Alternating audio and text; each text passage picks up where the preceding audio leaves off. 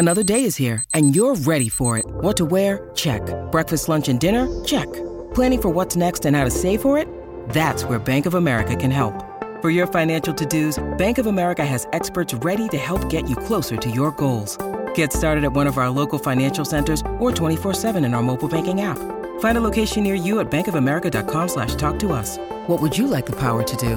Mobile banking requires downloading the app and is only available for select devices. Message and data rates may apply. Bank of America and a member FDIC.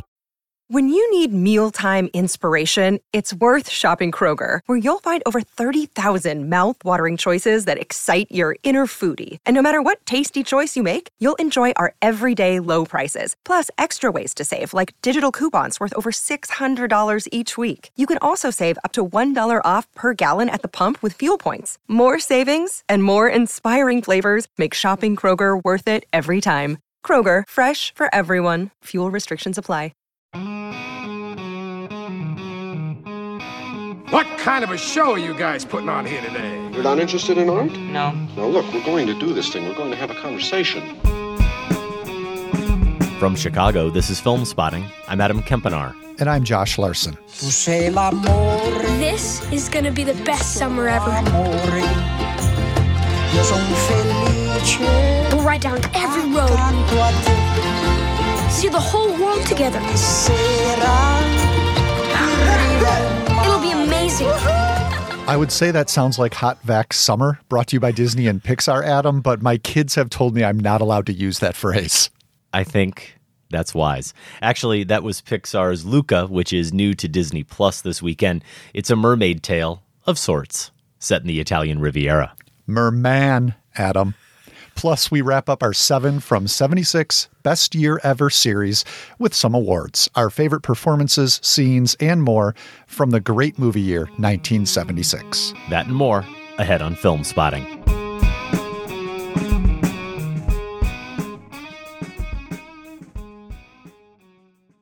Welcome to Film Spotting. I'm going to make the terrible joke here, Josh, and say there must be something in the water. What is happening with all the mermaid stuff? Last week, we talked about Christian Petzold's water nymph parable, Undine. This week, it's Pixar's Luca. I'm blaming you. you know, it'd be a great idea, Adam, if if someone did like a, a related top five to this phenomenon. I mean, hmm. may, maybe someone else will take care of that. Okay. Yeah, we'll take that under advisement. We will get to a review of Luca later in the show. First, though, we're going to give out some awards. We finished up our 7 from 76 Best Year Ever series last week with Michael Schultz's cult comedy Car Wash. This week, we're going to name our favorite performances, scenes, films, and more. And maybe we should provide a little bit of background here, Josh, on the Best Year Ever series. We revisit, or in some cases, finally catch up with movies that help define great movie years. It's something we started a couple years back with the 20th anniversary of 1999. We did our 9 from 99 then, talked about Fight Club, being John Malkovich, Magnolia, Eyes Wide Shut. Sixth Sense was in there. We had so much fun with that. We followed it up with 8 from 84, Ghostbusters, Gremlins, This is Spinal Tap, Amadeus, and others part of that series. And this year, hopefully, you can see the pattern. It's 7 from 76. And Josh, we started it with four of the movies that were nominated for Best Picture at the 1977 Oscars. Those were All the President's Men, Taxi Driver, Network, and the eventual winner, Rocky.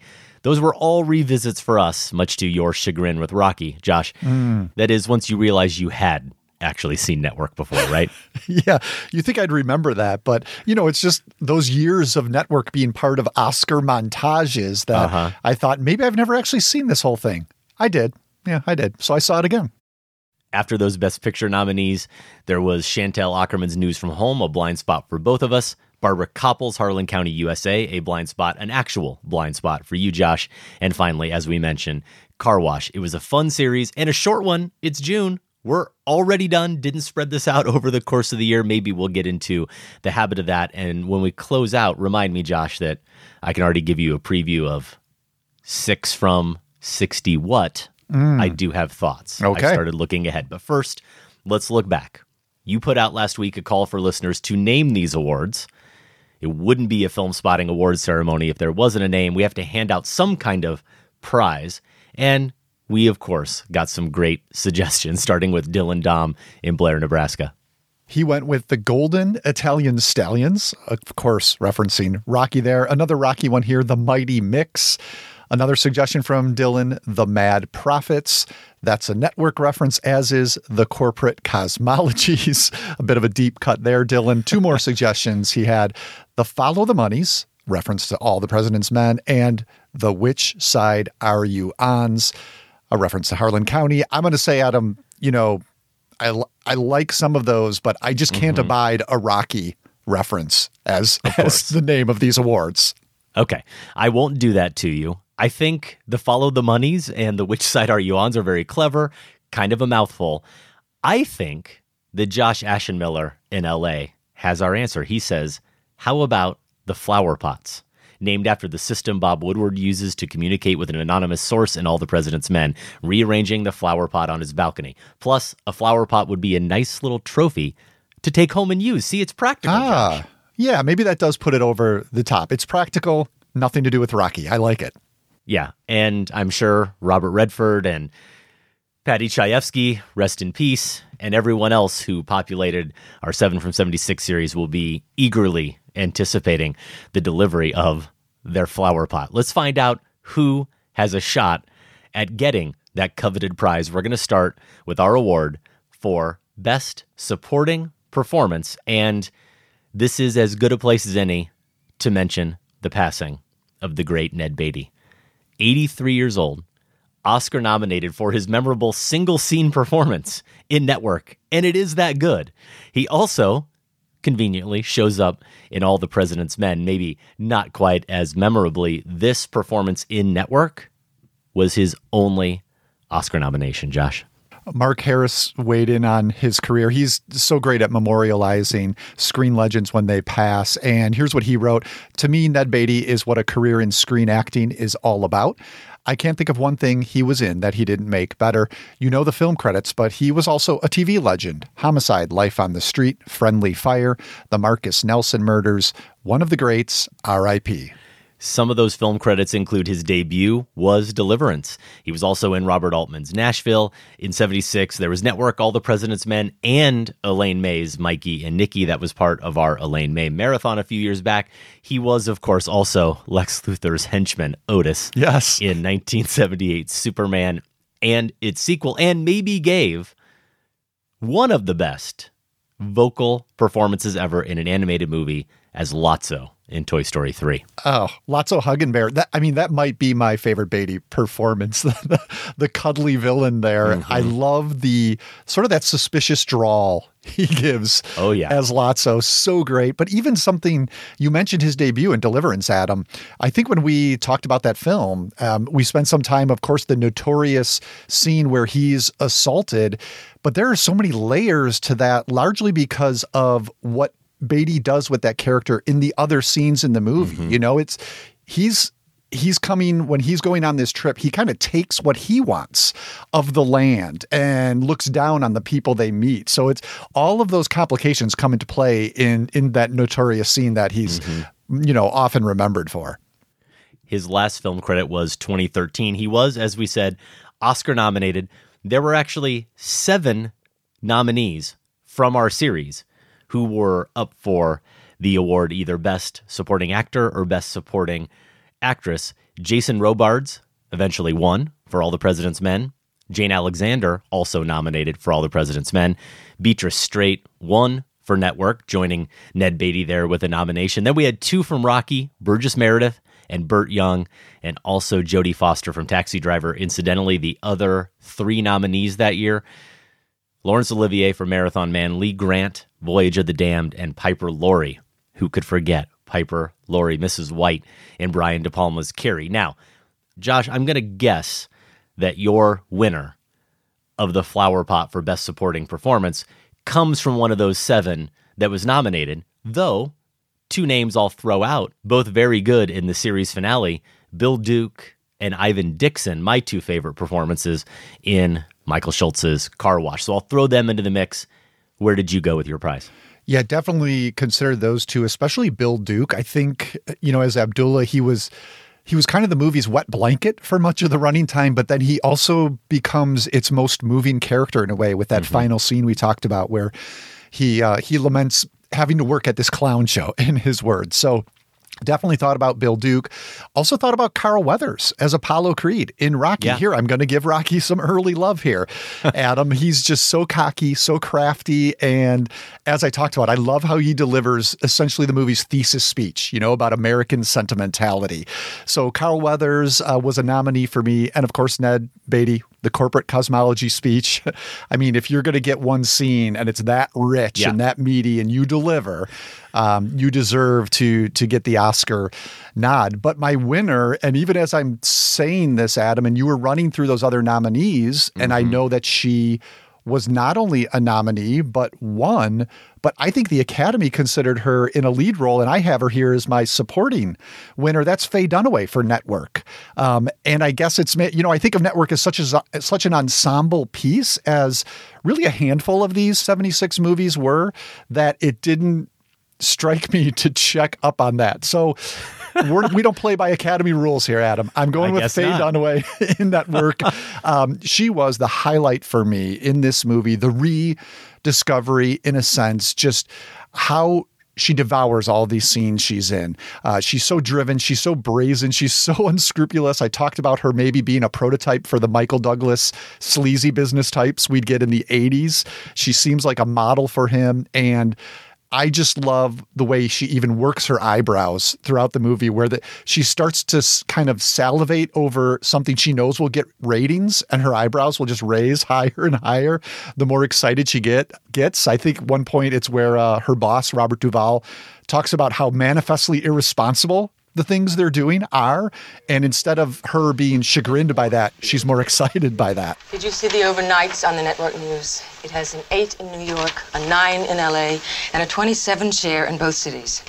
Last night, Howard Beale went on the air and yelled bull for two minutes, and I can tell you right now that tonight's show will get a 30 share at least. I think we've lucked into something. Oh, for God's sakes, Diana, are you suggesting we put that lunatic back on the air yelling bullshit? Yes, I think we should put Beale back on the air tonight and keep him on. Did you see the news this morning? Did you see the Times? So that's my um, winner for the sporting category. Maybe she should have been a lead. I don't know. It's it's on the line. Well, it's on the line. Yeah, I suppose it's on the line. I'll give you that. And far be it for me to quibble with anybody giving an award to Faye Dunaway. I notoriously am a Faye Dunaway stan here on Film Spotting. Do your kids forbid you from using that word too, Josh? Uh, I, I still I don't even know how it works, so I don't think it's a okay. problem. Well, I love Faye Dunaway and I love her in Network, but I did, like the Academy, consider her a lead performer. My winner here for Best Supporting Performer is so easy. I did not have to spend any time at all deliberating. Sometimes the Academy actually gets it right. Most of the time, it seems like they get it wrong. Sometimes they get it right, and they got it right with Jason Robards as Ben Bradlee in All the President's Men. If we were to devote just a top five list to Ben Bradlee moments, that is a list I would sink my teeth into. And how many minutes would you say he takes up in terms of screen time in All the President's Men? Good question. Maybe Yeah, that's another ensemble, right? It's uh, maybe It we'll get to this when we talk about Redford and Hoffman. Would you almost consider him a, a co-lead? He's close, but yeah. maybe there's Yeah, not that many screen minutes. They just actually resonate.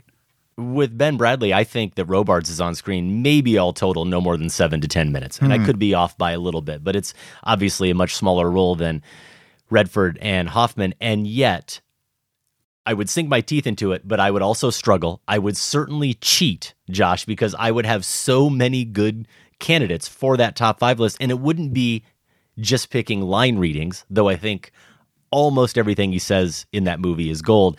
It would be glances I'd have to consider. I'd have to consider grimaces. I'd have to consider Yeah. gestures. That's how good I think that performance is. And of course, when I saw The President's Men for the first time, I had no sense of who Ben Bradlee was as a historical figure. Obviously, he's not that well known. Maybe journalism buffs or some history buffs will know, politics buffs will know Ben Bradlee as the longtime editor of the Washington Post. My kids didn't know who he was watching it, but everything Robards was clearly trying to embody that sense of admiration mixed with a little bit of fear, that fear and respect that everybody in the newsroom clearly had for him, that gravitas that he carried, it's all there so subtly just by Robards' presence, his demeanor, his choice of words, how quietly he often speaks.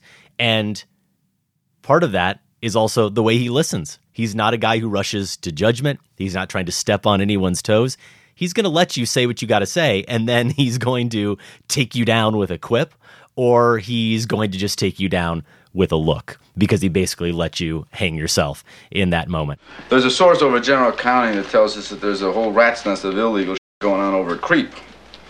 Like what? Like a slush fund. Hundreds of thousands of dollars of unaccounted for cash. Hundreds of thousands of dollars? Any comment from Creep? Yes, unavailable for comment. They're not talking. Well, what else beside the money? Where's the goddamn story? I really do just love every moment Jason Robards is on screen in All the President's Men. Yeah, that is that's all good stuff that that he's using tools he's using, but it it is for me the line readings. It's one of those performances where every word works both functionally but also entertainingly and, and Yes. character wise too. Yes. So it's like, you know, you you get some performances where, and this isn't the actor's fault, but they're fed lines for exposition or just setup or just context. Mm-hmm. And you have a feeling here, like all that falls to the wayside. As you said, gold, everything everything he says is precious. It really is. Now, before we get to best lead performance and we see what shenanigans Josh is up to with his nominees, we're going to sneak in best performance we'd forgotten. Was it one of the ones that we have named so far, Josh, or maybe one of the lead performance contenders? Well, we've already established my memory of network was fuzzy, so is fuzzy. So I, I have to I have to confess, Ned Beatty, I forgot he was in it. And I don't know how, again, such an indelible scene, but that was that kind of made the performance all the better, where it was that surprise, like, oh, that's right, he's in it. And then, oh, this is what he's doing in it. So thought about him again. But really, Adam, I'm going to give more love to Rocky here. And the performance I'd forgotten was Frank Stallone as the corner do whopper. How dare you? in Rocky, which I if I think, could, I would cut your mic. which I think we've learned. Didn't we get an email from someone who lived in in Philly in the '70s and said, "Yeah, these guys were on the corners." So Okay. um, so that You I know, if take it all back. Take this seriously, Josh. Then we'll just move on. Did you remember? Did you remember Frank Stallone in Rocky? I I did not, and Okay. after the opening scene, I forgot it. That's your pick. huh? That's my pick. Yeah, That's your pick. I'm just tossing. well- I'm tossing the Rocky flowers all over the place, trying to make up. Uh huh. Another another backhanded compliment there for Rocky. That's the best you could do. For me, it's got to be Jodie Foster in Taxi Driver. Hmm. And I had just reckoned with Taxi Driver. I think we said it was 10 years ago on its 35th anniversary. Dana Stevens joining me for that review. And I'm sure I was taken by surprise by how good she was then. But watching it this time, you know, you go in knowing you're going to see Robert De Niro. You know you're going to get some Cybill Shepherd. I'm anticipating the Martin Scorsese cameo, and actually, we did recognize that there are two in there, only one though, where he actually speaks, where he's the guy in the back seat of the cab, and that whole charade that he pulls off with De Niro. But I wasn't really prepared for just how formidable a presence Jodie Foster is in Taxi Driver. It's such obviously a mature performance, but she manages to still somehow integrate into the performance a sense of that immaturity and some childlike naivete that, of course, is just crossed with this hardened New York City prostitute attitude. She's clearly involved in a whole host of things that no one her age should be involved in. And yet it never feels like via Foster's performance that she is putting on any kind of airs, that she is actually performing, that she's trying to be like some of the women that she probably runs around with, or that Sport, Harvey Keitel's character, her pimp, is also involved with. She somehow has, again, that kind of childlike demeanor because she is a child, but mixed with sort of a stature that really does belie her age and expresses a sort of raw confidence, too. Why do you want me to go back to my parents? I mean, they hate me. Why do you think I split in the first place? There ain't nothing there. Yeah, but you can't live like this. It's a hell. Girls should live at home. Didn't you ever hear of women's lib? What do you mean, women's lib? You sure a young girl. You should be at home now. You should be dressed up. You should be going out with boys. You should be going to school. You know, that kind of stuff. God, are you square? Hey, I'm not square. You're the one that's square. Well, and doing all that opposite De Niro, you know, who is Yeah. pretty early in his career, but still, as, as I'm sure we'll get to, uh, just giving this towering performance that's full of aggression. And I know you see a quote unquote sweeter side of Travis in the scenes with her, but still, um, you know, being a kid working with someone reaching the heights of their talents had to be, you know, maybe you could say it makes it easier, but it had to be challenging too for her. Yeah. Well, that brings us then to best lead performance. Robert De Niro, of course, nominated for Taxi Driver. Five other performers from our series nominated in 1976. You had the winner for Best Actor, Peter Finch, posthumously for Network. Faye Dunaway for Network. William Holden for Network. All leads, Josh. Sorry, they're all leads. It says it right here in my notes. Yeah, but see that kind of had- that kind of speaks to my point. Like, oh, Yeah, there are three leads in the movie. I know. Okay. Yeah.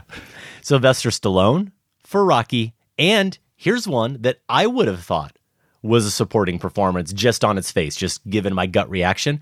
But the Academy considered a lead performance Talia Shire as Adrian Hmm. in Rocky. Now, just for the record, because I'm a completist, the other four nominees that year, not part of our series Liv Ullmann, Face to Face, Sissy Spacek Carrie, Marie Christine Barrault, Cousin Cousine, and a performance we have both seen and discussed here on the show, Giancarlo Giannini for Lina Wertmüller's Seven Beauties, part of Yes. our overlooked Tours marathon last year.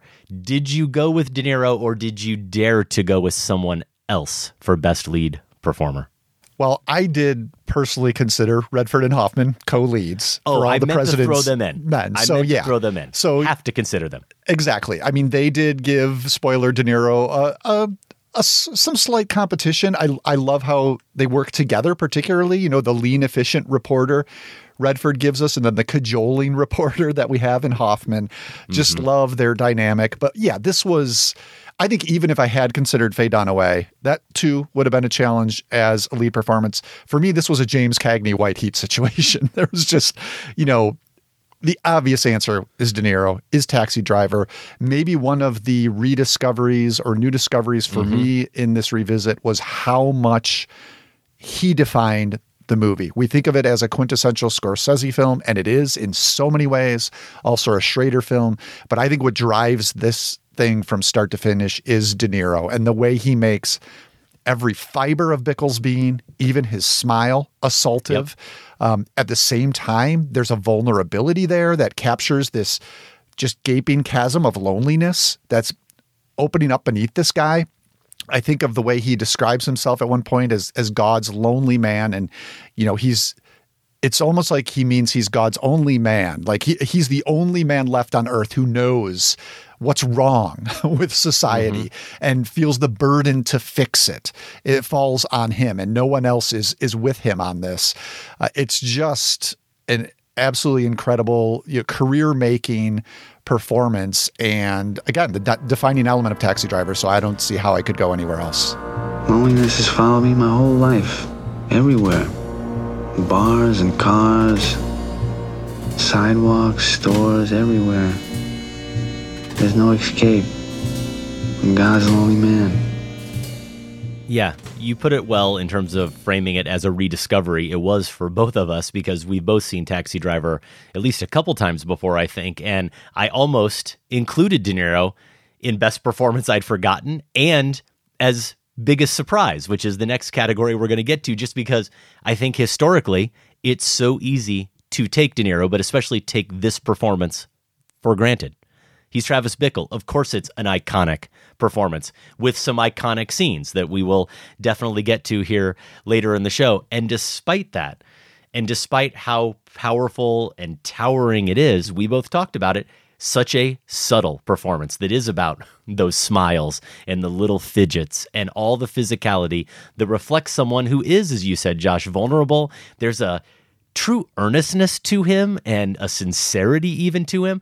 And yet, behind all of it, you do recognize just how unhinged he is. So that that balance of the the awkwardness, but the way he's still off-putting, to use your word, assaultive, it's it's a wonder. And it deserves even more recognition than it probably has gotten. So I'm with you. My flower pot is going to Robert De Niro as Travis Bickle in Taxi Driver.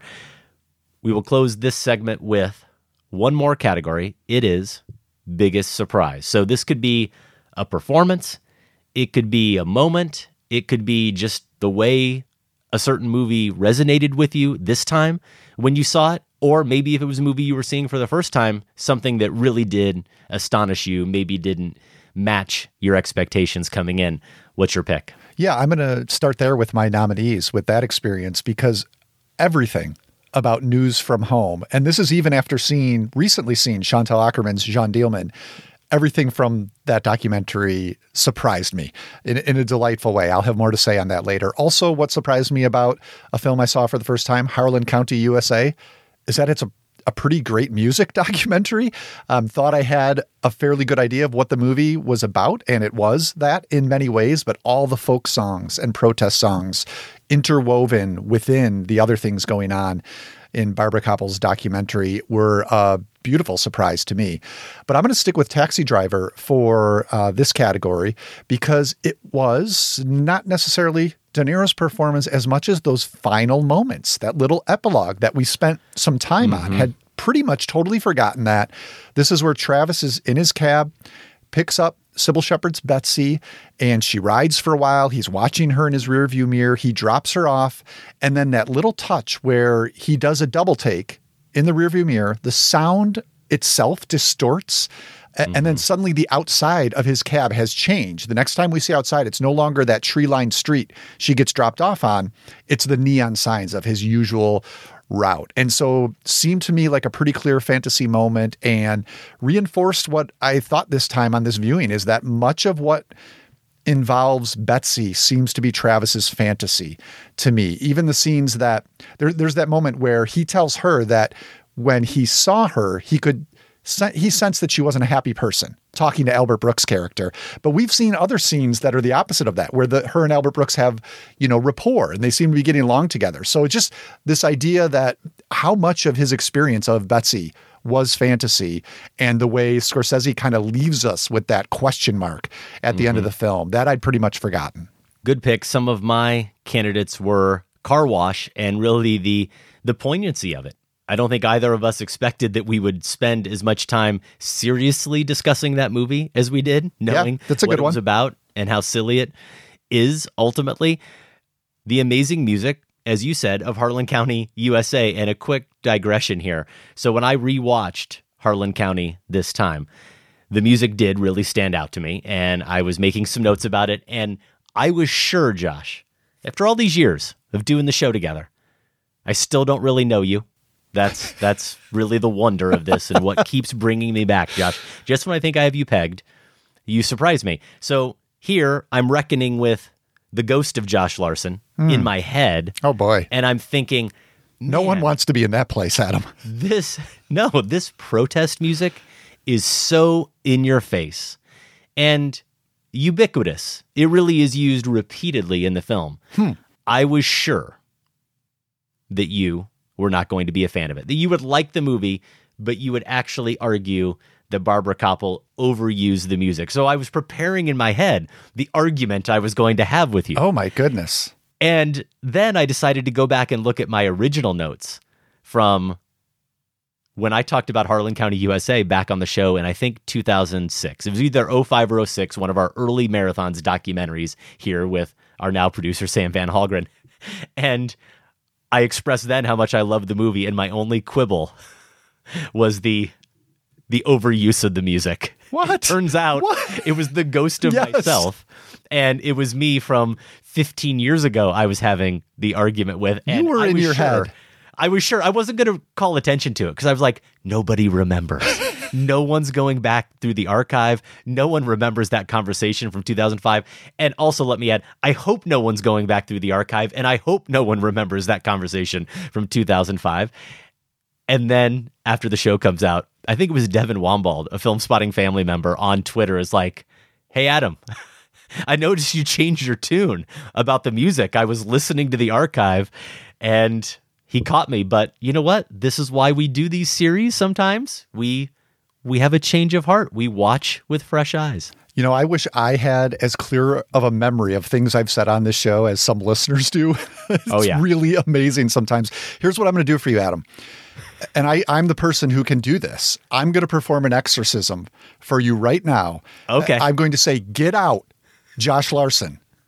Get out of Adam's head when he's Uh-huh. watching movies. Okay. And let him just enjoy them in peace.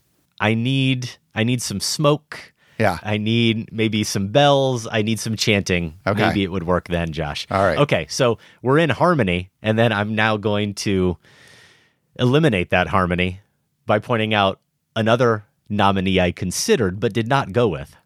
And that's biggest surprise. Sylvester Stallone really good in Rocky. Oh my gosh.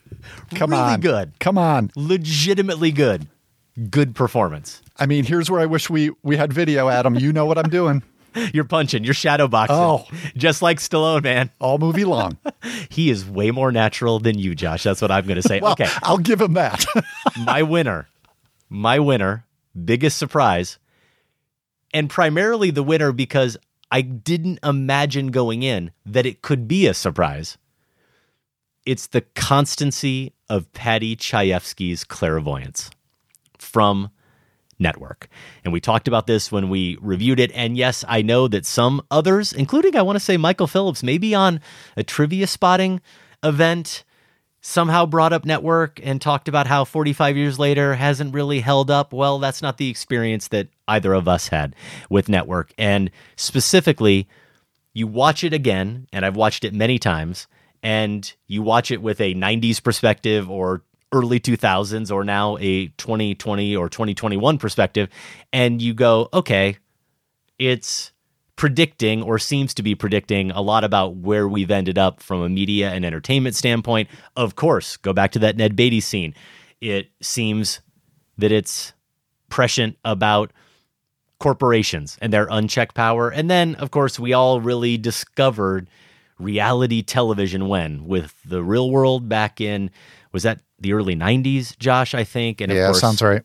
that's that's pretty much all we see or much of what we see. Of course, that's that's shifted a little bit to a lot more scripted stuff now, but there's still plenty of reality TV if you're flipping the channels on any given night. So it seemed like somehow Paddy Chayefsky was a wizard who was looking into a crystal ball.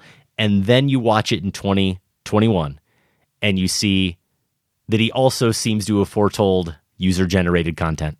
You know, this idea of reality being captured by people who are actually experiencing it in the moment, not by other people. And we spent some time on this. You flash back to the insurrection on January 6th and all the people holding their phones, shooting videos, streaming live at the same time.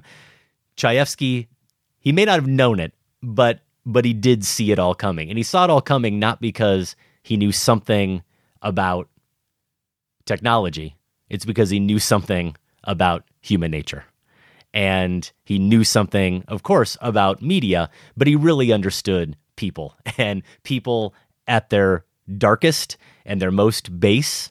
And that's a lot of what network is, I think, trying to trying to reckon with, where it has that Chayefsky cynicism, of course, at its core, and yet you feel like it was made by someone who isn't just trying to be didactic, as didactic as the movie ultimately is. It's someone who I think, as an intellectual, also hoped that maybe somehow we could get ourselves through this. That if we really could rely on intellect and and rationale and reason, that maybe we would be okay.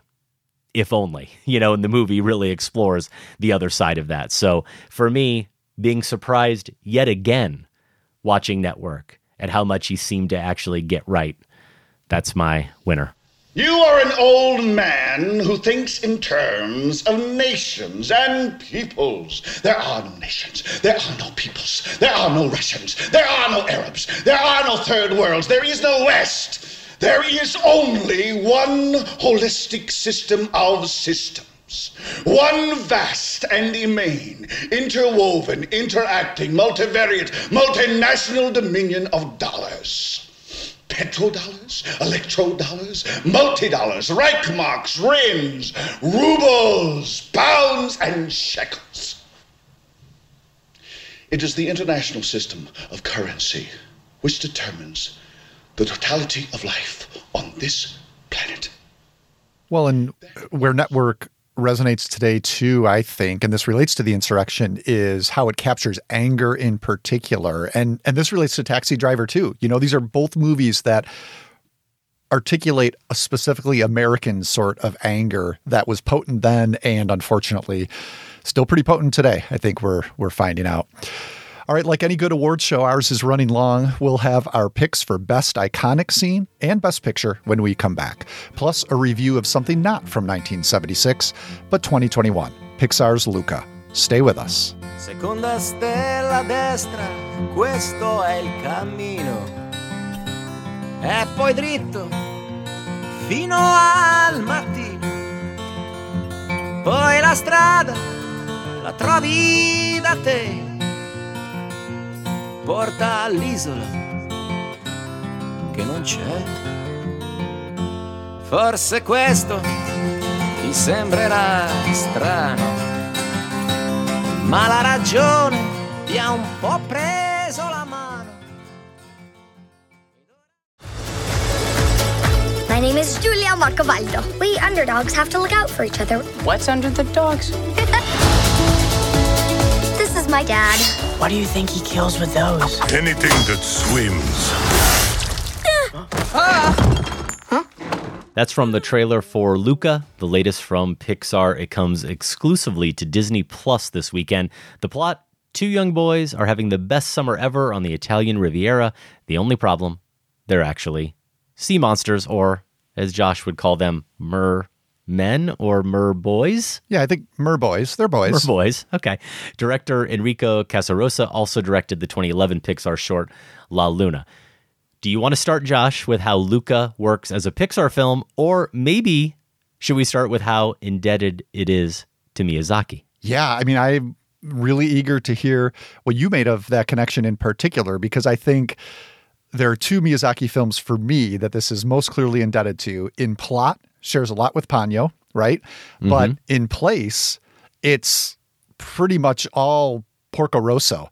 What Portorosso is the name of this seaside Italian right. village that that the boys go to. And if I'm remembering correctly, after doing the marathon, the Miyazaki marathon with your family, Adam, Porco Rosso stood out as one of your favorites, right? Which I think yeah. uh, you know most people like, but isn't always mentioned as top Miyazaki. But you mm-hmm. said it it was one of the ones that resonated with you the most. So, yeah, let's start there. I mean, I think you can see the influences. For me, they didn't overwhelm where this felt like a a cheap riff or any sort of knockoff. I think it's to Luca's credit that it has these sort of influences. But what did you make of that and uh, Porco Rosso's influence in particular? Yeah, well, I will say about Luca that I both appreciate its sweetness and its simplicity and wish maybe it felt a little bit more substantial or at least maybe it surprised me more. And it's not only because of some of those touchstones that you've mentioned. I agree on Ponyo, certainly Porco Rosso,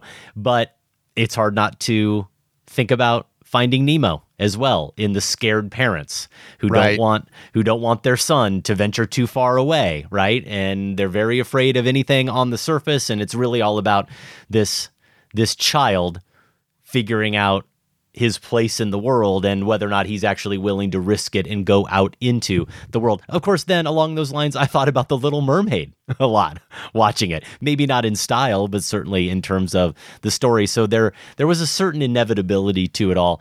And with Porco Rosso being Miyazaki, I think that's a movie you can come away from and you could argue with the person you saw it with about what the movie is really about you know, there's always those kind of metatextual or subtextual elements that you can really have some fun considering whenever you're watching Miyazaki and some of these Studio Ghibli movies. There's a lot that's open to interpretation, different metaphorical readings. And I would say that Luca is, and I know we could get into this a little bit, but I think even the thing it is suggesting it could be about, it's pretty on the nose about it.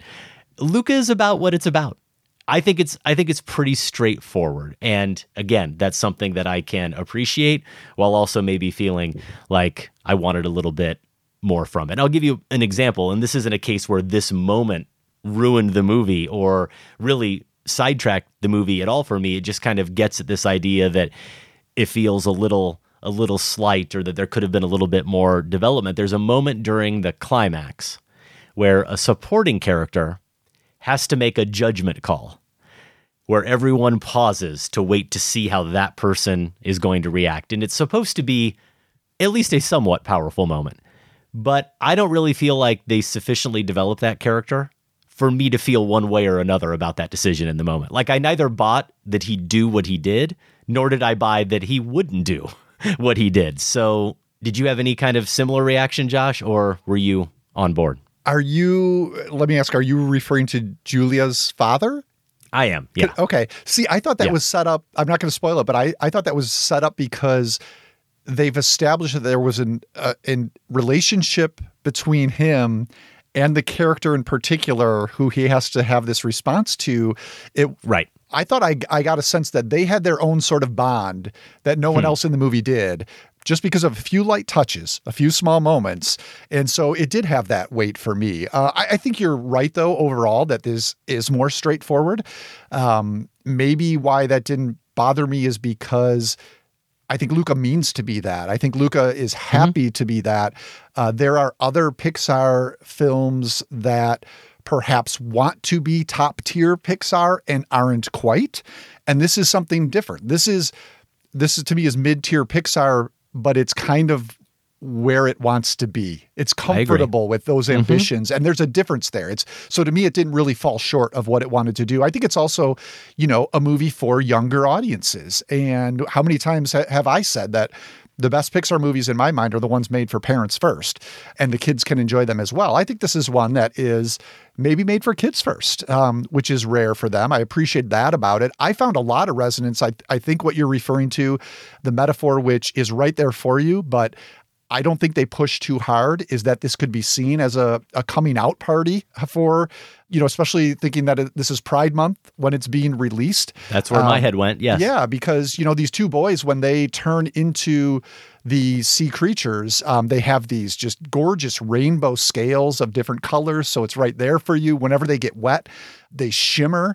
And the climax really has a lot to do with whether they're going to be accepted.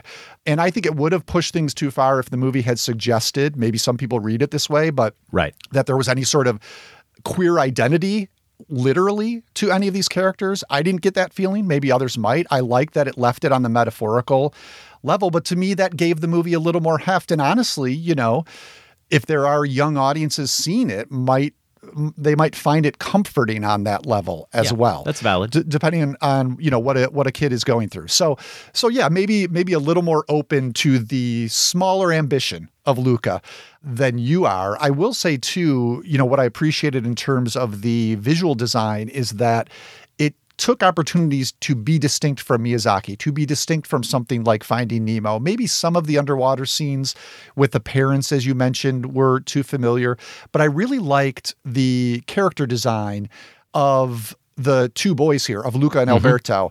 Uh, great vocal performance, especially by Jacob Tremblay, I should say, as as Luca, and Alberto is voiced by Jack Dylan Grazer. I like how they almost look. If you Google like Italian Pinocchio wooden puppets, they have that. Again, there's a simplicity to it. You know, it's Mhm. not realistic. It's not quote unquote sophisticated like we've come to expect from Pixar. They're they're very round heads and big eyes and kind of rosy cheeks and that just jumps out to me as those sort of classic wooden puppets um, so i like that as sort of a visual aesthetic that is distinct and i'll tell you what i liked about the movie most of all is that opening section well maybe in the first third where alberto and luca get to know each other. They have this island where they go and play all day. They have dreams of getting a Vespa, so they kind of build this wonky Vespa out Mhm. of out of wood and wheels and just spend all their time launching it off a ramp into the sea. And I think this is where the lack of ambition works in its to its credit because that's all the movie wants to be about is capturing what it was like to be that age, to meet a new friend and just get lost in something stupid mm-hmm. and something potentially dangerous. But oh man, was it fun? You know, it just it reminded me of building ramps, you know, when I was a kid on the sidewalks by my house and skateboarding over them and just that sort of dumb stuff. I think in the in its emotional texture, Luca really captures that in a way that feels incredibly authentic. I agree. Those scenes are the standout scenes in the movie. And not to derail us here, but speaking of Jacob Tremblay, am I the only person who thinks this is borderline stunt casting, where the kid who made his debut in the movie Room is now in this film where he's kind of similar, right? He sort of lives under the water where the entire universe, as his parents want it, Yeah, does- right, right. It extends only to the surface. And he is safe as long as he only encounters the world and all of its mysteries and wonders below the surface, and he can't he can't do anything outside of it. So that is something that kind of struck me. I agree with you. It's a it's a very good vocal performance, and I agree with you as well, Josh, about the visual style and that kind of merging of that almost cartoonish or more fairy tale type of physical look to the characters merged with the kind of photorealism that we expect from Pixar. But then I like how they also veer away from that a little bit to express the the disparity between those two worlds. So the world under the sea does feel maybe a little bit familiar.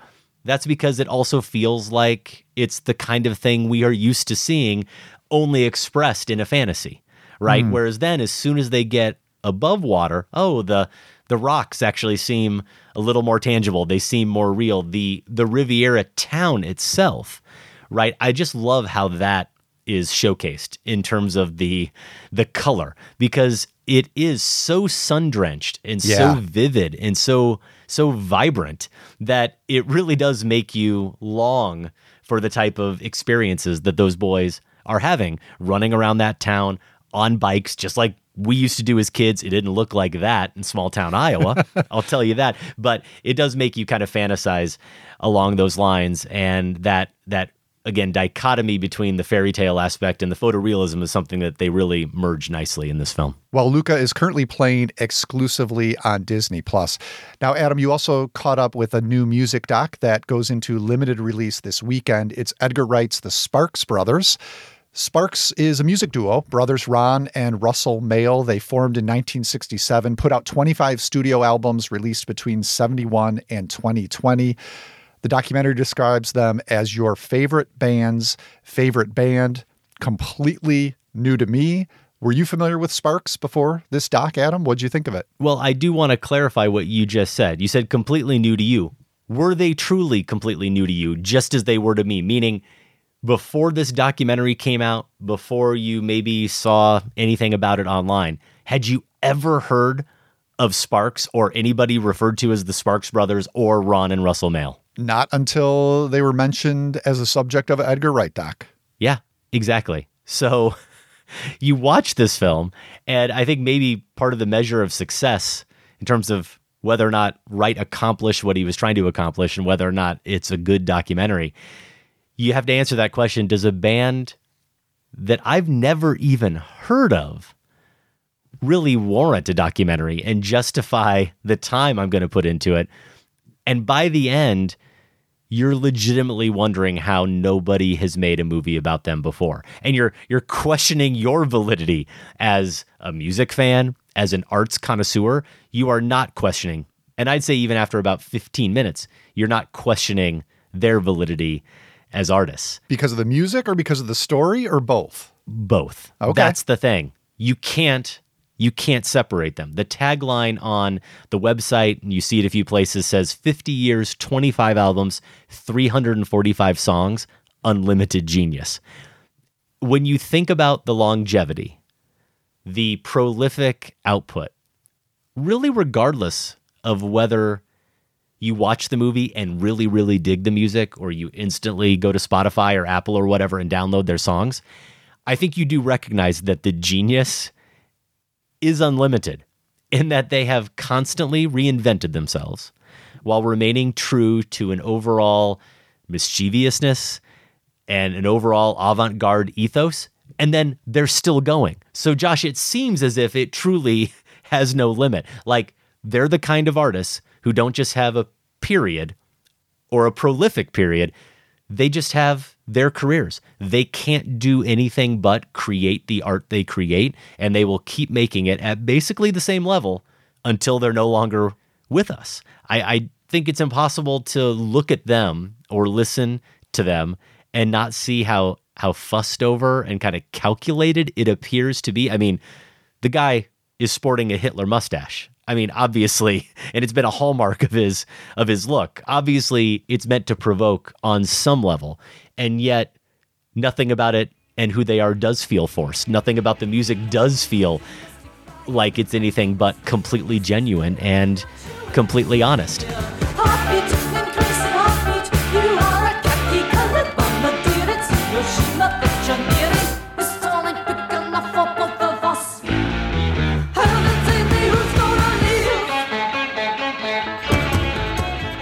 Jason Schwartzman appears in it because he's a Sparks fan.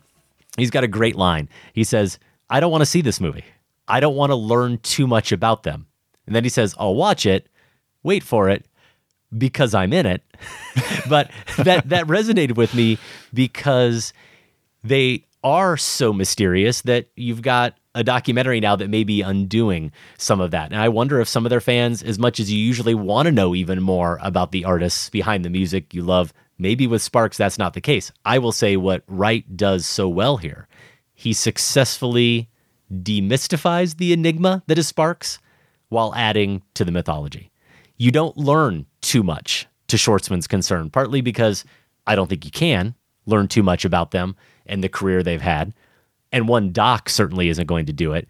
But I think Wright also just inherently understands what to probe and when to push and which threads to pull and which ones to just let be and kind of let everyone consider for a little bit. And it's got that Edgar Wright cheeky sense of humor too that is appropriate for Edgar Wright and his material, but also matches Sparks so well. The title itself, even you realize early on, Wright just addresses it, is kind of its own provocation at the brothers and maybe their fan base because the band is called Sparks and they are brothers, but we've named them. They are not the Sparks brothers. And they actually say they hate it when they get referred to as the Sparks brothers. So Edgar Wright made a movie called The Sparks Brothers. He appears in it once or twice. He's got a couple talking head moments where he talks about his fandom and his title underneath his name is Fanboy. Hmm. and then the one that actually did make me laugh out loud. Maybe I'm just an easy audience, Josh, is he had John Taylor on screen with Nick Rhodes. So I'm speaking here to the the 80s music fans among us. John Taylor and Nick Rhodes both on screen. And this is really more of a visual joke. And since you're looking at me, you'll get it.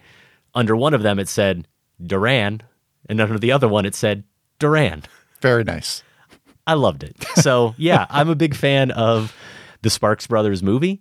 I have started to dip my toe in the Sparks musical catalog. And again, that could probably take you a lifetime at this point to really get through, but there's some really great stuff there. And it made me, here's another thing it did for me, Josh. It made me even more excited about the film Annette coming out. The Leos Carax film starring Oh, with Adam Driver? Marion Cotillard, right? And Adam Driver, because actually it is completely based on music by the Sparks Brothers. They wrote every part of it and actually are the creators of the material that Hmm. is being adapted for the screen. And that's actually kind of a touching moment in the film, too, because they had a couple other moments in their lives where Hollywood teased them or they thought they were going to get their chance on the big screen. I'm blanking on who it was. I think maybe Truffaut at one moment they were going to collaborate with Truffaut or some other French new wave director. Film was a big driver, a big inspiration for them.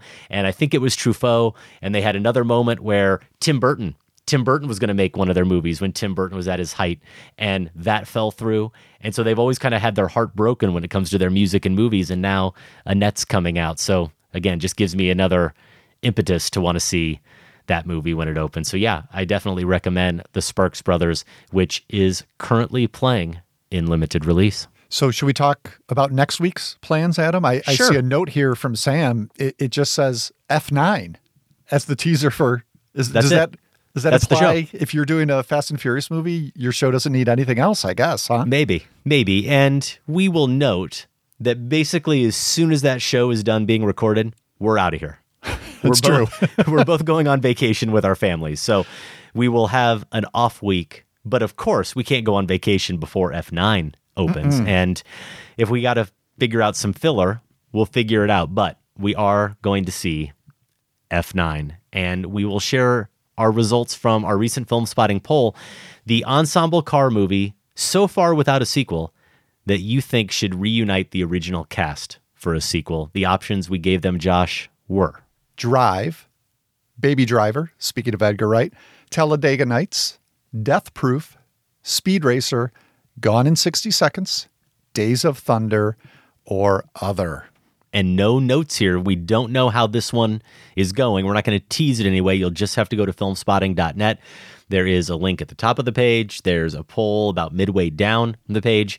You can vote and you can make your voice heard and tell us which movie you most want to see the sequel to. Leave a comment. If you do, please let us know where you're listening from. Last week, we announced a giveaway for some Blu ray combo packs for the newly remastered Indiana Jones quadrilogy. It is time to announce the winners, Josh. I think the most entered contest in the history of the show. You're kidding. Well, maybe we should have done that. Tons of entries. That Raiders 40th anniversary show we Yeah. were talking about. Of course, everybody knows this quadrilogy coming from legendary filmmakers Steven Spielberg, George Lucas, one of the greatest movie franchises of all time, now in 4K Ultra HD. Collected together, all four original Indiana Jones movies have been visually remastered in HDR10 and Dolby Vision and state of the art Dolby Atmos for optimum picture and sound quality. This is, yep, just in time to celebrate the 40th anniversary of the adventure that started it all Raiders of the Lost Ark. There's seven hours of special features on one disc, and you can own it now on 4K Ultra HD and Blu ray from Paramount Pictures. The films are rated PG and PG 13. To enter, all you had to do was send us an email and rank all four Indiana Jones movies. A ranking that is not without maybe some controversy or some passion behind it, Josh. And I am only angry that we have five winners and they're going to get each this collection sent to them, all four movies. I'm happy about that. What I'm not happy about is that neither of us have a copy Yeah, I thought of that this was Indiana Jones I thought that was part of the deal with these giveaways. no, No, no, we're giving away. I mean, we could give away three and just keep two, and no one would be hmm. any the wiser. But hmm. it's too late. It's too late. We have picked our five winners, and as we read the comments here, we read their rankings. I am just going to note that sometimes people wonder, you know, are these contests really random? Is it whoever just comes up out of the hat or whatever name you land on? I promise you, I promise you, as self serving as it may seem, I would never in a million years pick three of five winners who agree with us. Hmm. And it seems like that would be hard to even do. Like I know. logistically. And yet, that's how it came out, Josh. All right, our first winner is Justin from South Pasadena, California. And yeah, he wrote in, Josh, you pulled the exact words and rankings from my mind. This doesn't happen often, by the way. Justin, me, you, we all said Raiders number one, Last Crusade two, Kingdom of the Crystal Skull three, and Temple of Doom last. Here's Justin. Raiders and Last Crusade are classics.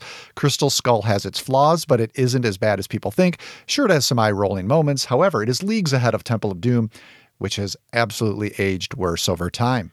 Ben Chung in Chicago, same ranking, says Crystal Skull is one of the most underrated blockbusters of the last 20 years and is as pure a piece of popcorn entertainment as could exist. Man, the the Larsen is strong Wow. with Ben Chung. That's commitment, Ben. I like it. In particular, I admire the seamless return of both Harrison Ford and Karen Allen to their roles. It's an impressive feat that they were able to pick up the mantle and fedora 20 years later without missing a beat. Here's another winner with that same order. It's John in Orlando, Florida. Boring as this may be, my Indiana Jones ranking is the same as the order Adam and Josh somehow agreed upon. My second trip back to a theater as a fully vaccinated person was a 40th anniversary showing. My first time seeing Raiders of the Lost Ark on the big screen. It remains an ideal capital E entertainment. In terms of Last Crusade, John says the father son aspect isn't enough to make it my number one, but it's a great addition. And it's Sean Bloody Connery. Kingdom of the Crystal Skull, most will tell you it's a disaster, if they even acknowledge its existence. But not I. I say it's a pretty good time and a fairly bold genre swerve toward pulpy sci fi. As far as Temple of Doom, John says, I've never been a fan. Two or three good action sequences can't save a movie, where I find two of the three leads entirely grating. I appreciated hearing some defense of Crystal Skull. Not having it at the bottom would be heresy to many. And as always, I appreciate the show. Our final two winners, just rankings here Steve Matthews, Rockville, Maryland. Maybe the more conventional choice Raiders of the Lost Ark 1, Last Crusade 2, but he does have Temple of Doom 3 ahead of Crystal Skull. And Josh, I don't know if you noticed this, he doesn't have Crystal Skull listed as number four. He has it listed as number 874. Uh, I'm not sure about your math there, Steve. Well, at least Steve wasn't one of the people who said there were only three movies. The fourth movie just didn't happen at all. Our fifth and final winner is, I love saying this, Anna Montana. It's I think it- it's, Anna from Montana. Oh, okay. Adam. Anna, comma, Montana. Indiana Jones and the Last Crusade at number one. Mm. Raiders of the Lost Ark 2. Okay. Crystal Skull 3. Temple of Doom 4. So just reversing those first two from our order. And Anna says, Okie dokie, Dr. Jones is my most quoted line from the series, but from my least favorite movie, Kate Capshaw's character just never stops screaming. The biggest trouble with her is the noise. It's rough. Gets a little rough in Temple of Doom. Congratulations to all our winners. Thank you to everyone for entering. Again, you can own all four Indiana Jones movies in 4K, Ultra HD, and Blu ray from Paramount Pictures. They're rated PG and PG 13. This week, over on our sister podcast, The Next Picture Show, it's part two of their Survivors Down Under pairing, the new The Dry with Eric Bana and Peter Weir's Picnic at Hanging Rock. And next week, they're coming back with In the Heights and West Side Story, which begs the question what are they going to do when West Side Story comes out? Hmm. West Side Story in Hamilton? I don't know. We'll see. Maybe. They'll come up with something. The Next Picture Show is hosted by Tasha Robinson, Keith Phipps, Scott Tobias, and Genevieve Koski. If you're not subscribed and you're not listening, we don't know why. New episodes of The Next Picture Show post every Tuesday wherever you get your podcasts. More info at nextpictureshow.net. One way you can support the show is to join the Film Spotting family over on Patreon. Here's what you'll get for five bucks a month. Ad-free episodes, those come via a dedicated RSS feed, early show downloads, live pre-sales and discounts, a merch discount, and monthly bonus episodes. We've stayed true to this promise, Adam. Every month we've delivered. We're cutting it close bonus show. sometimes. I think we're going to cut it close again this month, We but we're going to get it out there. It's a 70s coming of age blind spotting review of Nicolas Roeg's Walkabout. We're not doing this tonight, right? We were gonna, but we're we're, We're going to not. do it a little later. We're going to do it a little later. Okay. And you have already done your homework. Yes. And how do you feel about that, Josh? I mean, there are some things we're going to have to talk about, Adam. Great. Mm-hmm. Great. I love I love hearing coming of age and in the same sentence there's some things we're going to have to talk about like it's coming from my father. Are we going to have the talk? well, do you need the talk, Adam? well, probably not and we'll get to that in a moment. We also Oh, okay. Well, in a roundabout way. That's a trust me. tease. I mean, you know what? It might make the show more interesting, but we also allow film spotting family members to participate in our monthly trivia spotting events. This is the 12th one coming up in July, Friday, July 9th, 7 p.m. Central Time start. Tickets are on sale now and going very fast for our family members. We are calling this one Todd's 12 in honor of the godfather of trivia spotting, our quizmaster, Thomas Todd. And we've got a regular lineup of some returning captains. I think I can go ahead and say returning champ Kristen Lopez from IndieWire is going to come back. Very nice. We're going to have Mariah, a three time champion, back, Mariah Gates. Oh man, competition is already pretty stiff with those two. I know. And he's making his return. Been gone for a little bit, but Michael Phillips is Oh, coming yes. back to trivia spotting. We will have three new captains as well. And I'm really, really excited about all three of them. But I think there's a couple in there that will really wow our trivia spotting participants. So if there's still a chance for you to get a ticket, get it now. That's Todd's 12, and you can participate in our trivia spotting events by being a film spotting family member. Now, I did just want to throw in something because I know that it was on the mind. It's been lingering on the minds of all the family members, Josh, including yourself, who hung around for our little post trivia spotting chat, Mm-hmm. where when it's all done, all the competition is over. We just kind of hang out. Anybody who wants to hang out for sometimes five or 10 minutes, sometimes 15 or 20, or maybe a half an hour. And we just talk about whatever is on anyone's minds. And it came up that the day we were having this competition, Trivia Spotting 11, it was my daughter Sophie's birthday, her 17th birthday. And I had to go to have dinner with the family and give her her present. And I was so excited to give her her present. And everyone seemed excited for me. People were were jealous partly that that they weren't getting to go. I got her those Pitchfork Plus passes to see Phoebe Bridgers Friday night at Pitchfork here in Chicago. Now, what I also told listeners is that really, when I bought the tickets, I was definitely also buying a gift for myself because I really like Phoebe Bridgers too. And I want to go to the concert.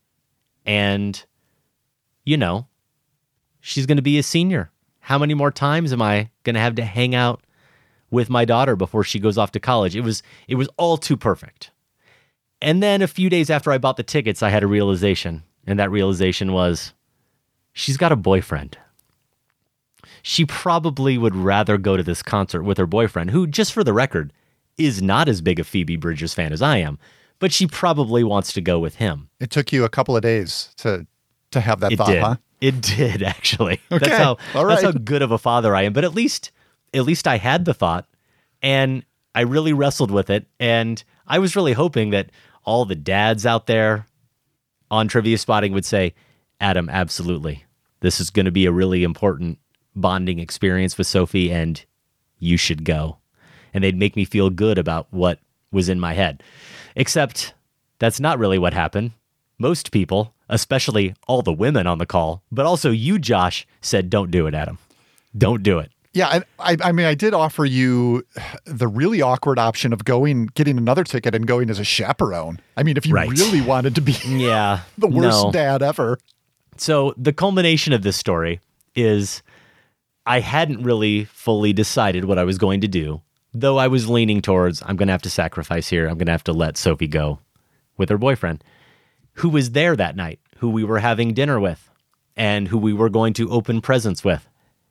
And Sophie opens up the envelope that has the ticket in it, the two tickets in it. And the first thing she says is she turns to him and says, You're going to have to make sure you're not working that night. There it is. No hesitation. Sophie caught on a little quicker than you did. A lot quicker the than I did. dynamics of this scenario, Adam. Yeah. Now, don't think I didn't milk it a little bit to both make her feel guilty and him, but that didn't really have much impact because Sophie seems completely unmoved by it and really excited to go with her boyfriend to see Phoebe Bridgers. So I'll be home that night, Josh. And as it should be. I think things ended up in the right place. if you would like to participate in important life decisions, family decisions like that, you can join the Film Spotting family. Patreon.com slash film spotting. It's time for Massacre Theater, the part of the show where we perform a scene and you get a chance at winning a film spotting t shirt. A couple of weeks ago, Adam and I massacred this scene. Why do you have to come back to this damn town?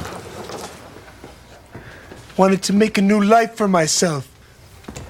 I'm sorry I was born with this perfect bone structure, that my hair looks better done up with gel and mousse than hidden under a stupid hat with a light on it. All I ever wanted to do was make you proud of me, Pop. With what? Your male modeling? Prancing around in your underwear with your wiener hanging out for everyone to see? You're dead to me, boy. You're more dead to me than your dead mother. I just thank the Lord she didn't live to see her son as a mermaid. Merman.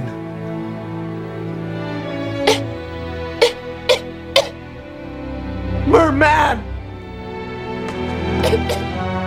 That was Ben Stiller and Jon Voight in 2001, Zoolander, written by Ben Stiller, John Hamburg, and Drake Sather, directed by Stiller. I forgot about that, but yeah, he directed this one. Along with that massacre, we reviewed Christian Petzold's Undine, and we had a 7 from 76 review of Harlan County, USA. So, why that scene from Zoolander? I'm not sure we have to answer it.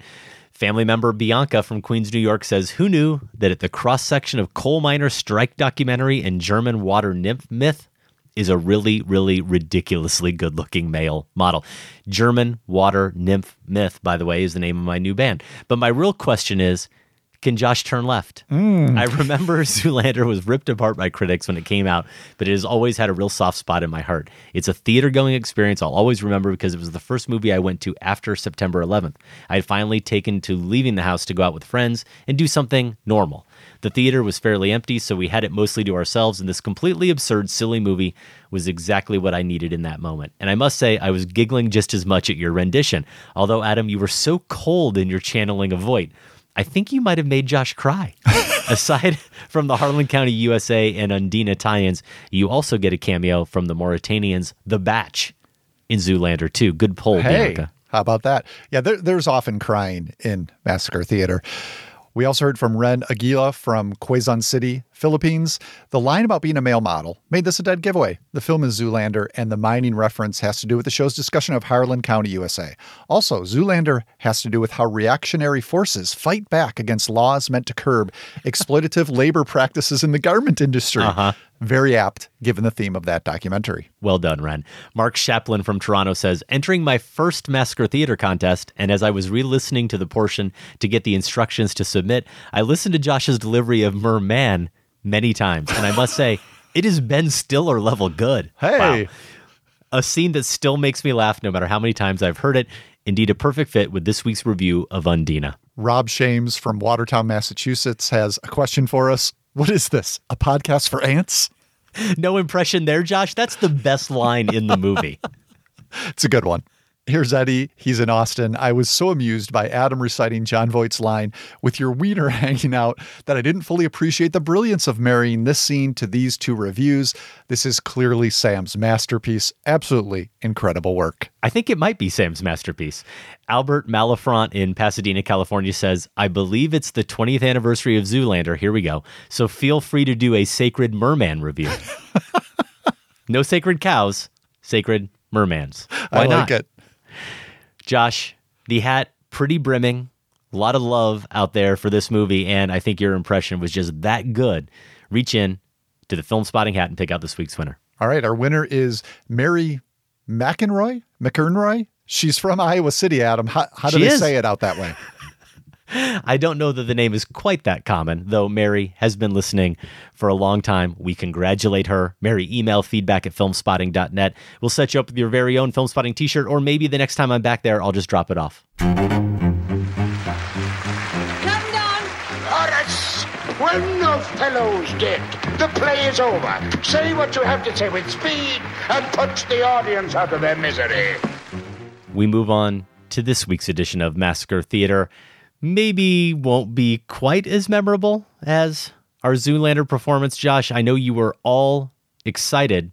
I'm going to give a hint here to get to portray an actor with an accent until you watched the scene and discovered that, in fact, that actor is putting on an accent. Mhm. It's not the one he was born with. No. It's, I mean, But it's, it- it I don't the know one what you I'm were going to born end up with. doing, but it's an American accent in the movie. I mean, who knows what's going to come out here? So this is a short scene, but we think the tie into the show will probably be fairly obvious. And we also think the scene itself might be fairly obvious, at least if you've seen the movie. We changed the names. There mm-hmm. is a reference to both one of the characters in the scene and another one. We thought that that would be a little too obvious, though, in fact, in changing them, as we sometimes do, we might have given you a hint here or there. That's enough for hints, though, Josh. No, I shouldn't. I shouldn't say imagine sloshing water in the background. That's too much. Okay, that's another hint. That's another hint, but you're right. This scene really does need some sound effects. Nevertheless, we are professionals and we will persevere. You started off. I'm going to give you the action. Are you ready? Yes. And action. I love Apple. You love me. You're not marrying me. Jason, I don't love you. No, I don't mean that as a threat. To be honest, I'm a little relieved you're going. I think we've seen enough of each other for a while. What? You can be a leech. You know that. And it's boring. You can be quite boring. And, and scene. Scene. Okay, so did I, did I slip little- into an accent there? Yeah, little little channeling there, Josh. I I saw what you were up to. if you know what film we just massacred, email the movie's title along with your name and location to feedback at filmspotting.net. Your deadline is Monday, July 5th. The winner will be selected randomly from all the correct entries and announced in a couple of weeks. I want you to get up now. I want all of you to get up out of your chairs. I want you to get up right now and go to the window, open it, and stick your head out and yell, I'm as mad as hell, and I'm not going to take this anymore. I want you to get up right now. We get back into our 7 from 76 Best Year Ever awards. We're calling them the Flower Pots, a reference to All the President's Men, with Peter Finch's Howard Beale and that iconic moment from Network. So, as we've been doing these awards, looking back on these Best Year Ever series, we're not just picking the best scene, though I wonder if by the time we come up with our criteria or we think through the different candidates, we might just end up at our favorite scene overall from the series. Josh, iconic though suggests that if we're looking back at these great movie years, and for the most part, movies that are iconic themselves, movies that defined those years as great, there are going to be at least one, maybe two standout scenes that when you hear the title, that's what comes to mind. And surely, when I say network, as great as that Ned Beatty speech is, you have meddled with the primal forces of nature, Mr. Beale. As good as that is, and so many other moments in Network are, I'm as mad as hell and I'm not going to take this anymore, right? That's that's the network moment. Yeah, I- think if you're going to go with uh, network choice, that's the one. I like as well, not just the drama of it, but how it taps into what I was talking about before this idea of particularly American anger and how that anger is exploited. It's a Mhm. through line in the movie and just perfectly encapsulated in that scene. So, yeah, I did consider that. Didn't go that route, though. Can I give you um, what I think is maybe the iconic scene from All the President's Men? You might have a different Sure, one. This was a, sure. Well- this was another nominee for me. It's not what I okay. went with. Okay. Well, I was going to play a little game Oh, where okay. we we named the movie and we saw whether or not we had the same iconic scene that came to mind. If they're iconic, sure. Just like that I'm at as hell scene, when I say taxi driver, okay. we both say you talking, talking to me. Talking to me. Yeah, which Right? is spoiler my winner. So yeah, Oh, okay. that's that's Well- uh, that's where I went. Now, which Okay. which one are you going to say for all the President's Men? Well, that's going to be my winner. So now it's just chaos. Why don't we wait on Oh, that? no. What about Rocky? Your beloved Rocky. I What's mean- the iconic Rocky moment? Um, probably the ending, right? Which which I did express some affection for when Talia Shire comes to greet him, and it Yes. kind of becomes more about them than the victim. I really like that. Okay, Yes, yeah, but, that's but- not it for you. Mm, I think most people hear the music in their head and they think about eating the raw eggs in the morning and The running up the stairs the training. training Yeah, montage. that's probably true. Might be number one, but you've got you've got one B or number two in there. Now, we did have two other movies, three actually, that I don't know anyone would consider as having iconic scenes. News from Home, the Chantal Akerman, Car Wash, and Harlan County, USA. But did you consider any options Yeah. from those movies? I've got a car wash one because it was the only thing that came to mind for me when I heard car wash. You know, I, I somehow saw this and it's the most florid shot in the movie that I mentioned. It's where the young skateboarder Calvin, played by Michael Mhm. Fennell, he comes past on his skateboard. The car wash, the attendants are in a line cheering him on, kind of whipping their rags in the air, really excited. And it's a really nice camera tracking behind him on wheels itself. It actually made me think, I wonder if Bing Liu had this shot in mind while filming some of the skateboarding scenes and minding the gap. You know, it just kind of captures the freedom of that moment. And somewhere or other, I had seen that and associated car wash with that exact shot. So not quite on the level of what we've No. mentioned already, but uh, kind of the standout visual moment for me from car wash. Yeah, and I wondered if it was maybe the line, which I think I read somewhere, at least someone argue was the most famous line from the movie, the one about being a woman and more of a man than you'll ever be when Lindy disses Dwayne in Car Mhm. Wash. So that's one I did give some thought to. I think maybe if you were looking at News from Home, you'd think about the ending, that final shot from the ferry pulling Mhm. away from Manhattan and looking back on the city and seeing it really in a way that we haven't otherwise that kind of stereotypical image of New York but it's still one that's that's all obscured by the by kind of the fog of the morning between news from home car wash and Harlan County USA certainly some scenes that are memorable and have lingered with me for 15 16 years since the first time I've seen it not exactly scenes that maybe you would consider iconic not moments that captured the zeitgeist if you will the way you talking to me or I'm mad as hell did but you said, Josh, that you had a runner up from All the President's Men. I'd love to hear what you think the All the President's Men moment is, or it's Choose Your Own Adventure. Tell us why you talking to me is the best. Um, yeah, then then we can circle back to to your pick from all the President's Men. I went with Taxi Driver because I think that sequence. We talked about De Niro's performance, perhaps the defining element of the movie. I think that's perhaps the defining performative scene. And I think it's because it's the culmination of Travis's psychology. Uh, just this idea of these imagined adversaries. And that's why he needs the mirror, right? That because he needs to create these people who are against him in his mind. And and the line that follows it up, I'm the only one here. That is also just not not so like frightening and arresting as a piece of performance, but thematically and character and psychology speaks to his loneliness as well. So so it's it's a scene that has become iconic in the public consciousness, but also is uh, so deeply connected to what the movie is about Mhm. and employs the movie's greatest tool, which is De Niro. Well argued, and obviously an iconic scene and a great scene. So, All the President's Men maybe doesn't have as clear an iconic choice as Taxi Driver or as Network or maybe even Rocky. It was a tough one for me.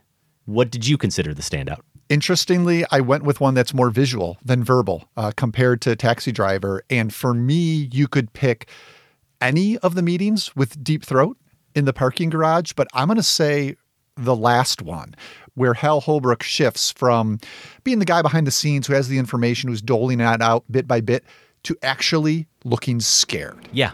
The letter, the, the, the letter that destroyed the Muskie candidacy, the Canuck letter. Did that come from inside the way? You're missing the overall. But what overall? They were frightened of Muskie, and look who got destroyed. They wanted to run against McGovern. Look who they're running against. They bugged. They followed people. False press leaks, fake letters. They canceled Democratic campaign rallies. They investigated Democratic private lives. They planted spies, stole documents, and on and on. Now, don't tell me you think this is all the work of little Don Segretti.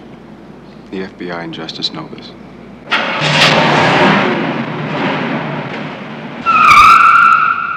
The paranoia is overwhelming. Yes. And that is where it connects with Gordon Willis's cinematography. That is where we get a full sense of the evil at work here. Um, again, because of the lighting, because of the the setting.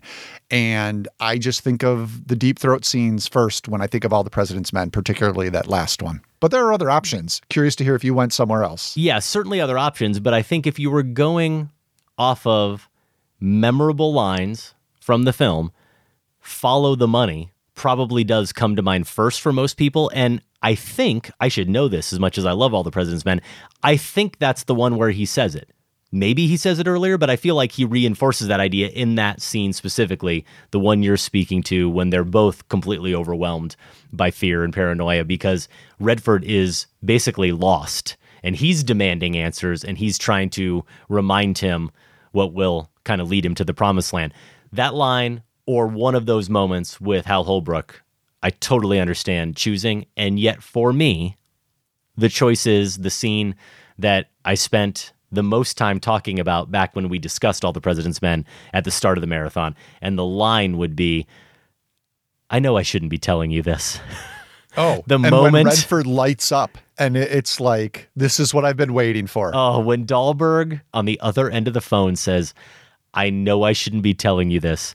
And Redford just does that kind of the the sigh and his eyes close for a second and he just kind of mutters to himself, please, please, please. Like the line every journalist, every investigative journalist just longs to hear. Well, the moment after it is what they long to hear when then they actually do divulge it. And Dahlberg does divulge it. And it is the linchpin of the movie. And Willis and Pakula put so much effort behind it and treat it in such a grandiose way. And yet, it's so subtle. You have to pay attention to the split diopter that's being used to emphasize the foreground and the background in focus. All the commotion in the back that seems like the news that's actually way more important, the kind of day to day scandal side of a presidential race. Meanwhile, the thing that's actually going to undo a presidency is happening in that moment on the phone when Dahlberg actually divulges what he does, because it's the moment where they actually tie it back to the White House.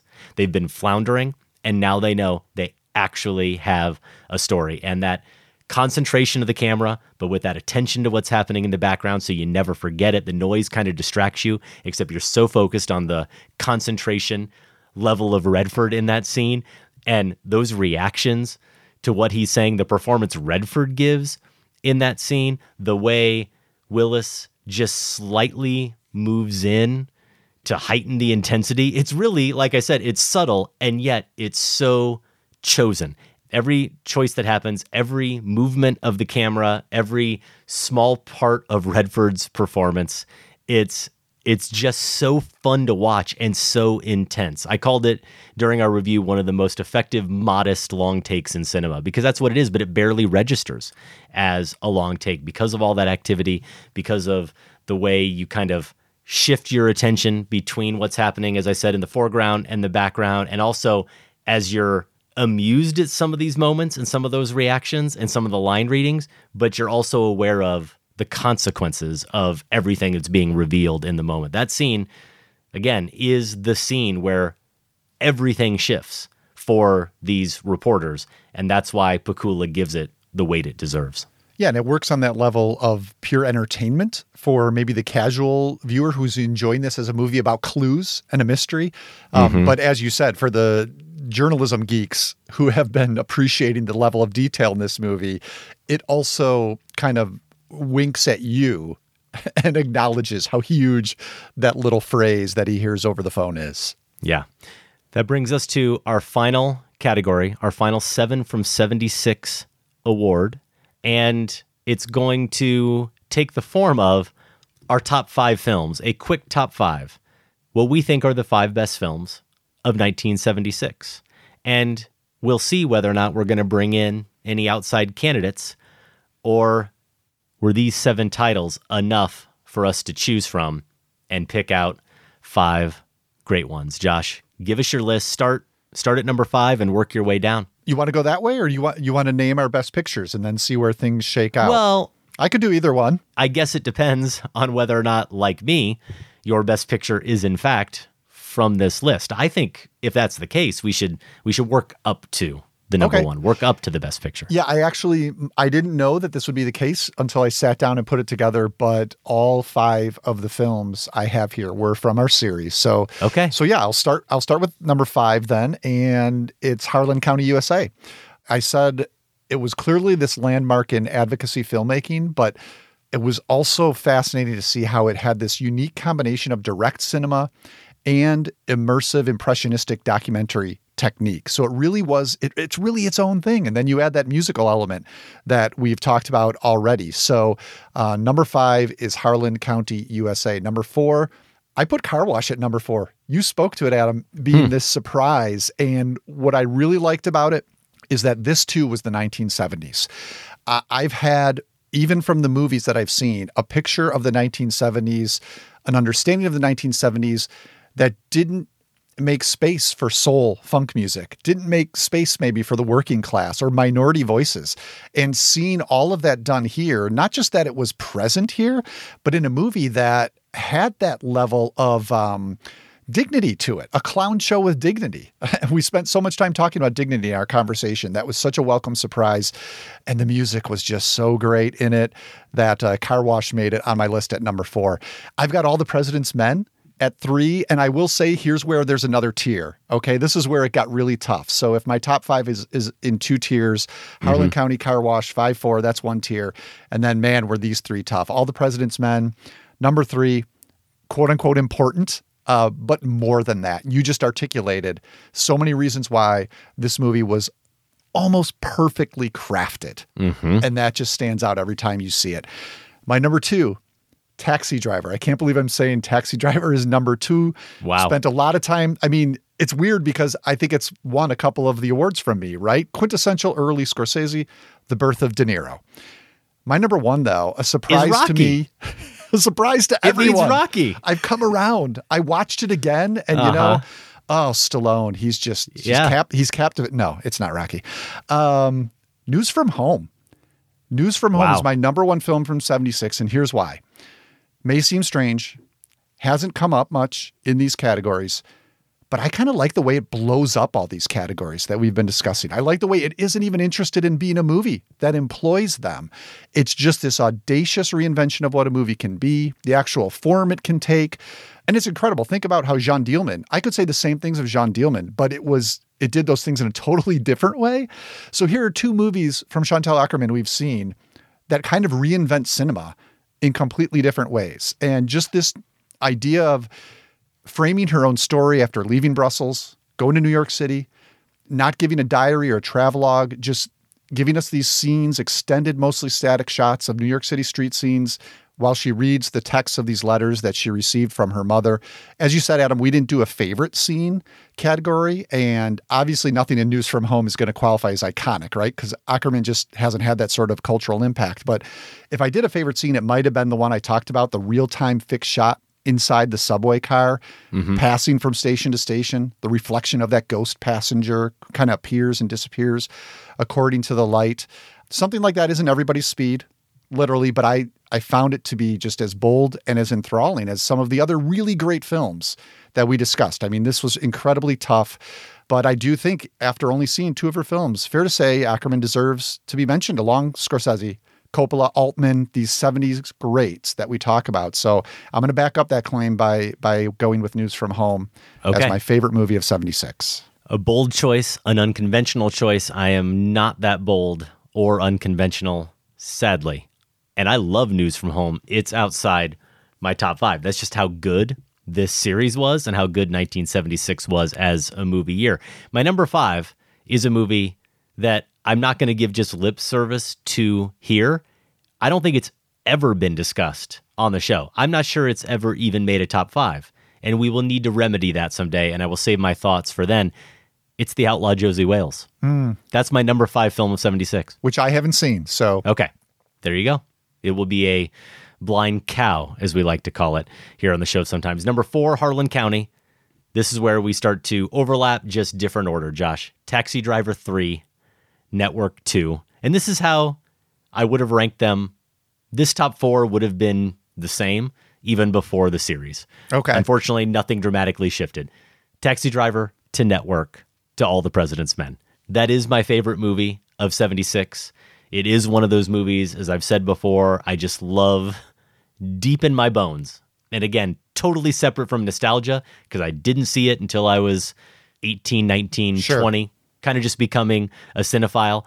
And the beauty of it for me is that, as you know, because I mentioned this when we talked about it several months ago, I watched it with the whole family. One of the rare movies where the entire family could watch it and enjoy it. And I say that because Sarah is tough to please. She wants movies that aren't going to be overly violent or overly depressing. And she likes All the President's Men. So Sarah's in. And then I've got two sons who are history nuts and presidential politics nuts. I've got Sophie, the budding cinephile. You've got Connor, the 10 year old, who just wants to be where the rest of the family is. But everybody else is geared up and excited to watch this movie. And we all had a great time with it. And I'll illustrate that with this story. About a month ago, we were out at a restaurant.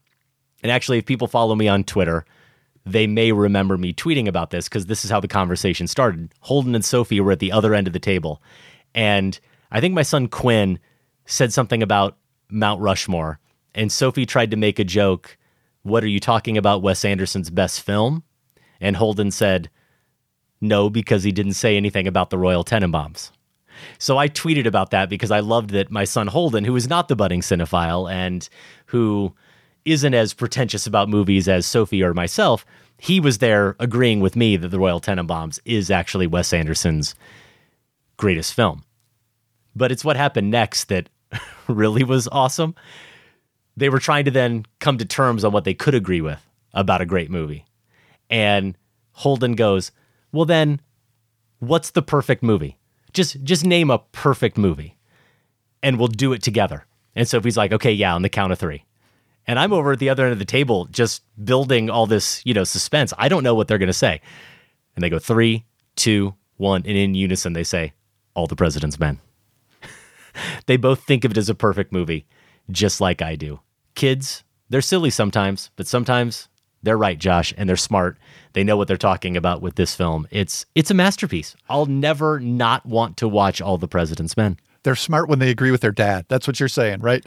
Well said. no, no, well no, said, Josh. They're, they're onto something. Um, I think you know they're they're recognizing that uh, near perfection of craft that Yep. that I was talking about. So all the President's Men, the rare movie that can bring a whole family together. I like it. and it is my best picture of 1976. Alas, it did not win, Josh, because you know that Rocky won. Didn't get your prize, but it did get the Academy's prize. And that's maybe all we need to say about that. Oh, Rocky didn't make my top ten of '76 either. Adam, you'll be shocked. If you would like to check out past reviews and many of the comments that we reference during these awards, you can go to filmspotting.net slash seven from 76. Also, if you go to our episodes page, you can find the past series that we devoted to eight from 84 and nine from 99. I teased it earlier. I'm going to throw it out there because then if I do this, listeners who are smarter than the both of us will write in and tell me why I am right or tell me why I am wrong, and they'll have great counter suggestions. I am envisioning potentially, Josh, seven from 67 Mm. next, or six from 67, but there's certainly seven movies to talk about. One of the years that that changed movies forever. The only downside to that is we did do pre Josh Larsen a new Hollywood marathon on film spotting about a decade ago, maybe a little more. And we talked about some of those films, but that doesn't mean I am against revisiting them. Of course, I'm thinking of Yeah, give me some like titles. Bonnie and Clyde, Okay. like In the Heat of the Night, Hmm. like The Graduate, like Easy Rider. Those would be some of the 67 options. And then there's 62. A book just came out this past year about how great the year 1962 was. I don't have the titles handy, but trust me, if you Google it, Josh, I think you'll agree it needs to be in competition. And I think there's a sneaky case that could be made for the year 1960 as well. 62, I'm going to say Lawrence of Arabia. I'm going to say The Manchurian Candidate. Yep. Those are two that come to mind. Yeah, Lawrence of Arabia. You've got uh, well, you've got whatever happened to Baby Jane. Um, That would be uh, something to watch. And yeah, I'm just um, scrolling through here to see what else pops up. To Kill a Mockingbird. Okay. Oh, yeah. Well, we've already- we've How the been there, done that. How the West was won. Cape Fear, original Cape Fear. The original, yep. Interesting. All right. Yeah. I mean, I'm pretty much up for anything. The um, the 67 options sound good too. In the heat of the night, never like really seen as you know a grown up adult paying attention. So good. So so Oh. that would be good. Uh, I and love it. revisiting those other ones sounds good too. So yeah, we'll see what Okay. listeners uh, provide as feedback as we kind of narrow this down. Yeah, we look forward to that next series. We hope you do as well. And that is our show. If you want to connect with us on Facebook and Twitter, Adam is at Film Spotting. I'm at Larsen on Film. Over in the show archives at filmspotting.net, you can find reviews, interviews, and top fives going back to 2005. You can also vote in the Film Spotting poll at the website. We're asking what ensemble car movie should reunite the original cast for a sequel. To order show t-shirts or other merch, visit filmspotting.net slash shop, and you can subscribe to our weekly newsletter at filmspotting.net slash newsletter. Did Sam include one of the Herbie movies? They made sequels already, I guess. I don't think that was an option, but yeah, probably yeah. not an option. alas. On digital, out this weekend, Fatherhood. That's Kevin Hart starring as a newly widowed dad, directed by Paul Weitz. Alfre Woodard stars. It's on Netflix. Luca on Disney Plus, and yes, recommended by both of us. Out in limited release is Rita Moreno, Just a Girl Who Decided to Go For It. That is a doc about the Oscar winning legend. Siberia, one of my summer movie picks, Oh, directed yeah. by Abel Ferrara, is out. It stars Willem Dafoe as, quote, a dead man who lives alone in a frozen tundra. What? End quote. I mean, what else says summer? We have one that literally says summer. It's called Summer of 85, the latest from France's Francois Ozon and the Sparks brothers. Edgar Wright, his documentary about the eccentric UK band, but they're actually American. And yes, I definitely recommend the Sparks brothers. Next week on the show, F9. That's all you're going to get. That's all you need. That's it, F9. Yep. Film Spotting is produced by Golden Joe Deso and Sam Van Hallgren. Without Sam and Golden Joe, this show wouldn't go. Our production assistant is Kat Sullivan. Thanks also to Candace Griffiths and the listeners of the Film Spotting Advisory Board. And special thanks to everyone at WBEZ Chicago. More information is available at WBEZ.org. For Film Spotting, I'm Josh Larsen. And I'm Adam Kempenaar. Thanks for listening. This conversation can serve no purpose anymore. Goodbye.